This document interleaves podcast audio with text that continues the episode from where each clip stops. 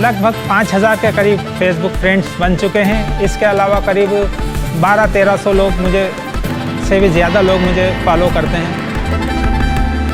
India के highways सिर्फ road ही नहीं है, ये अपने आप में एक कल्चर है।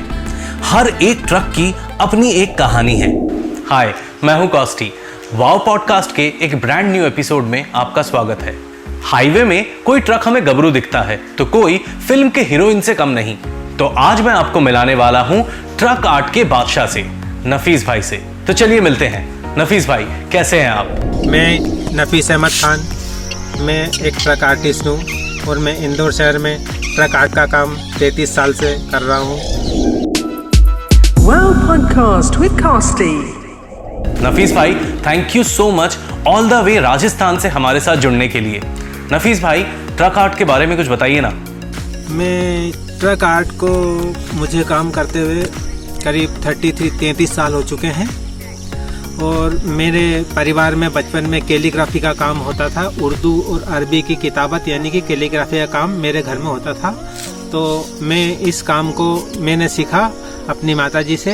उसके बाद मैंने इस काम को आगे बढ़ाते हुए मैंने इंदौर शहर में जाकर ट्रक आर्ट सीखा और उसके बाद मैं इस काम को करने लगा।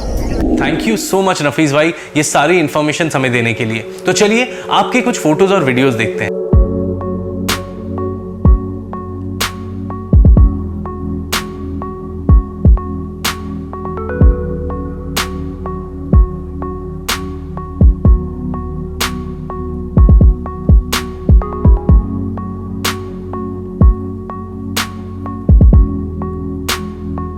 मेरे लगभग 5000 के करीब फेसबुक फ्रेंड्स बन चुके हैं। इसके अलावा करीब 1200-1300 लोग मुझे से भी ज़्यादा लोग मुझे फॉलो करते हैं। फेसबुक पे मेरी गाड़ियों के फ़ोटो जब से चलने लगे हैं, मुझे इससे बिजनेस में भी मेरे बढ़ावा हुआ है। महाराष्ट्र, यूपी, बिहार, गुजरात सभी दूर के ट्रक वाले मुझे जानने लगते हैं और किसी भी गैरेज में जब उनकी गाड़ी बनती है तो वो मेरी सिफारिश करते हैं कि वो मुझे उन पेंटर्स से हमारा काम किया जाए। आपके बचपन के बारे में कुछ बताइए ना।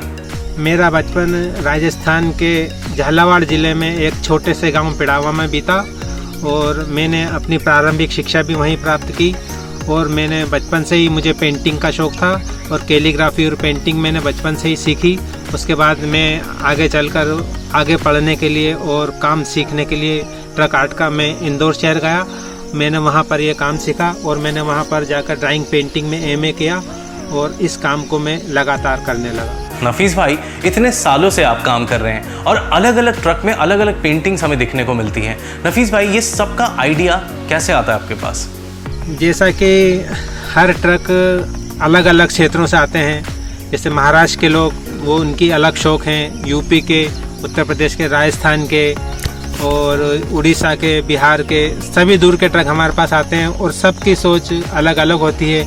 हर आदमी अलग चीज़ों को पसंद करता है और उसकी जो भावनाएं रहती हैं उसके अनुरूप हमको ट्रक पर पेंटिंग का काम करना पड़ता है।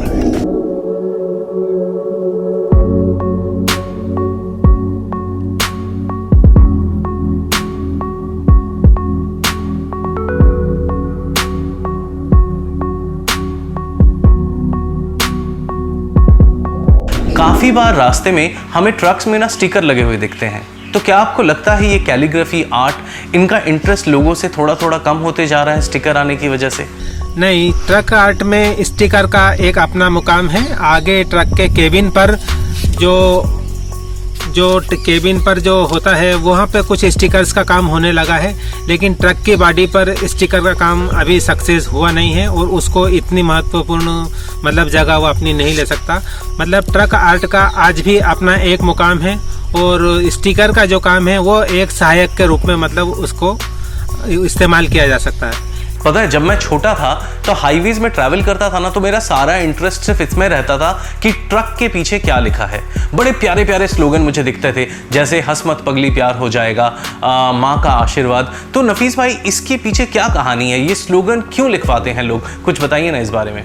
ये सभी ट्रक ड्राइवर्स का ही वो होता है और वो अपनी अपनी भावना, अपना उनका जो शौक़ रहता है, वो चीज़ें जो उनको पसंद है वही वो लोग लिखवाते हैं और हम उन्हें खुश करने के लिए वो जो चाहते हैं उसी के अनुरूप हम काम करते हैं। कुछ लोग अपनी पसंद के शेर शायरी मुझे बताते हैं तो मैं उनकी ख्वाहिश को पूरा करने के लिए वो उनकी तरह से लिखता हूँ।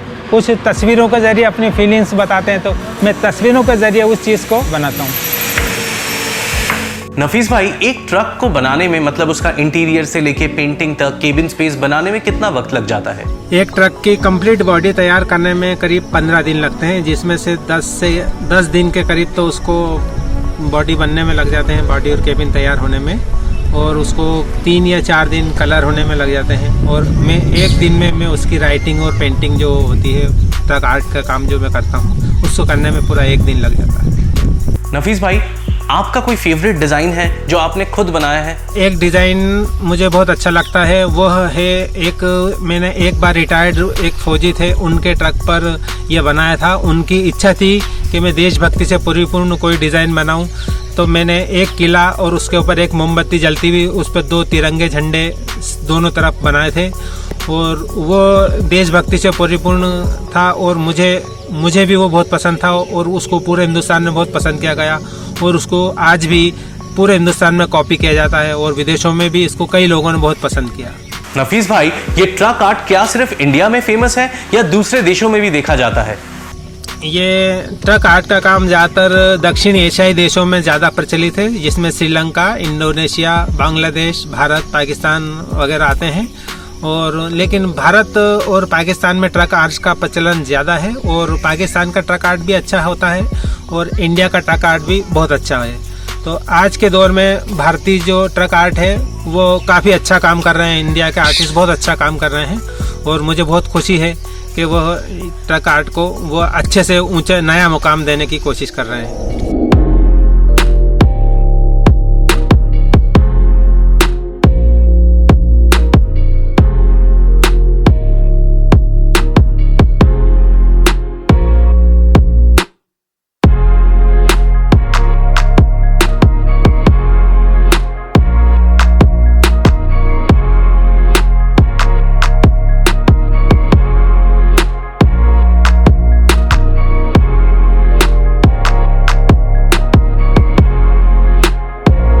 अगर आपसे कोई जुड़ना चाहता है तो वो कैसे जुड़ सकता है? वैसे मेरा फ़ोन नंबर मेरे फेसबुक प्रोफाइल में मैंने पब्लिक किया हुआ है, शो किया हुआ है, उससे मुझसे कोई भी फ़ोन पर कांटेक्ट कर सकता है। इसके अलावा मैं इंदौर शहर में बाईपास तेजाजी नगर नायता मुंडला बाईपास पर मैं काम करता हूँ, मेरा वहाँ पर वर्कशॉप है, वहाँ पर भी लोग मुझसे सीधे आकर संपर्क कर सकते हैं। Thank you so much Nafees भाई, आपका वक्त हमें देने के लिए thank you so much. Thank you. आप सब लोग 3 टीवी को सब्सक्राइब कीजिए ज़रूर। जैसा कि आप देख सकते हैं मेरे पीछे बारिश हो रही है, और बारिश की नॉइज़ अगर रिकॉर्डिंग में आ जाए तो थोड़ा एडजस्ट कर लीजिएगा। Thank you so much for the time, and if you like the content, channel को सब्सक्राइब करना ना भूलें।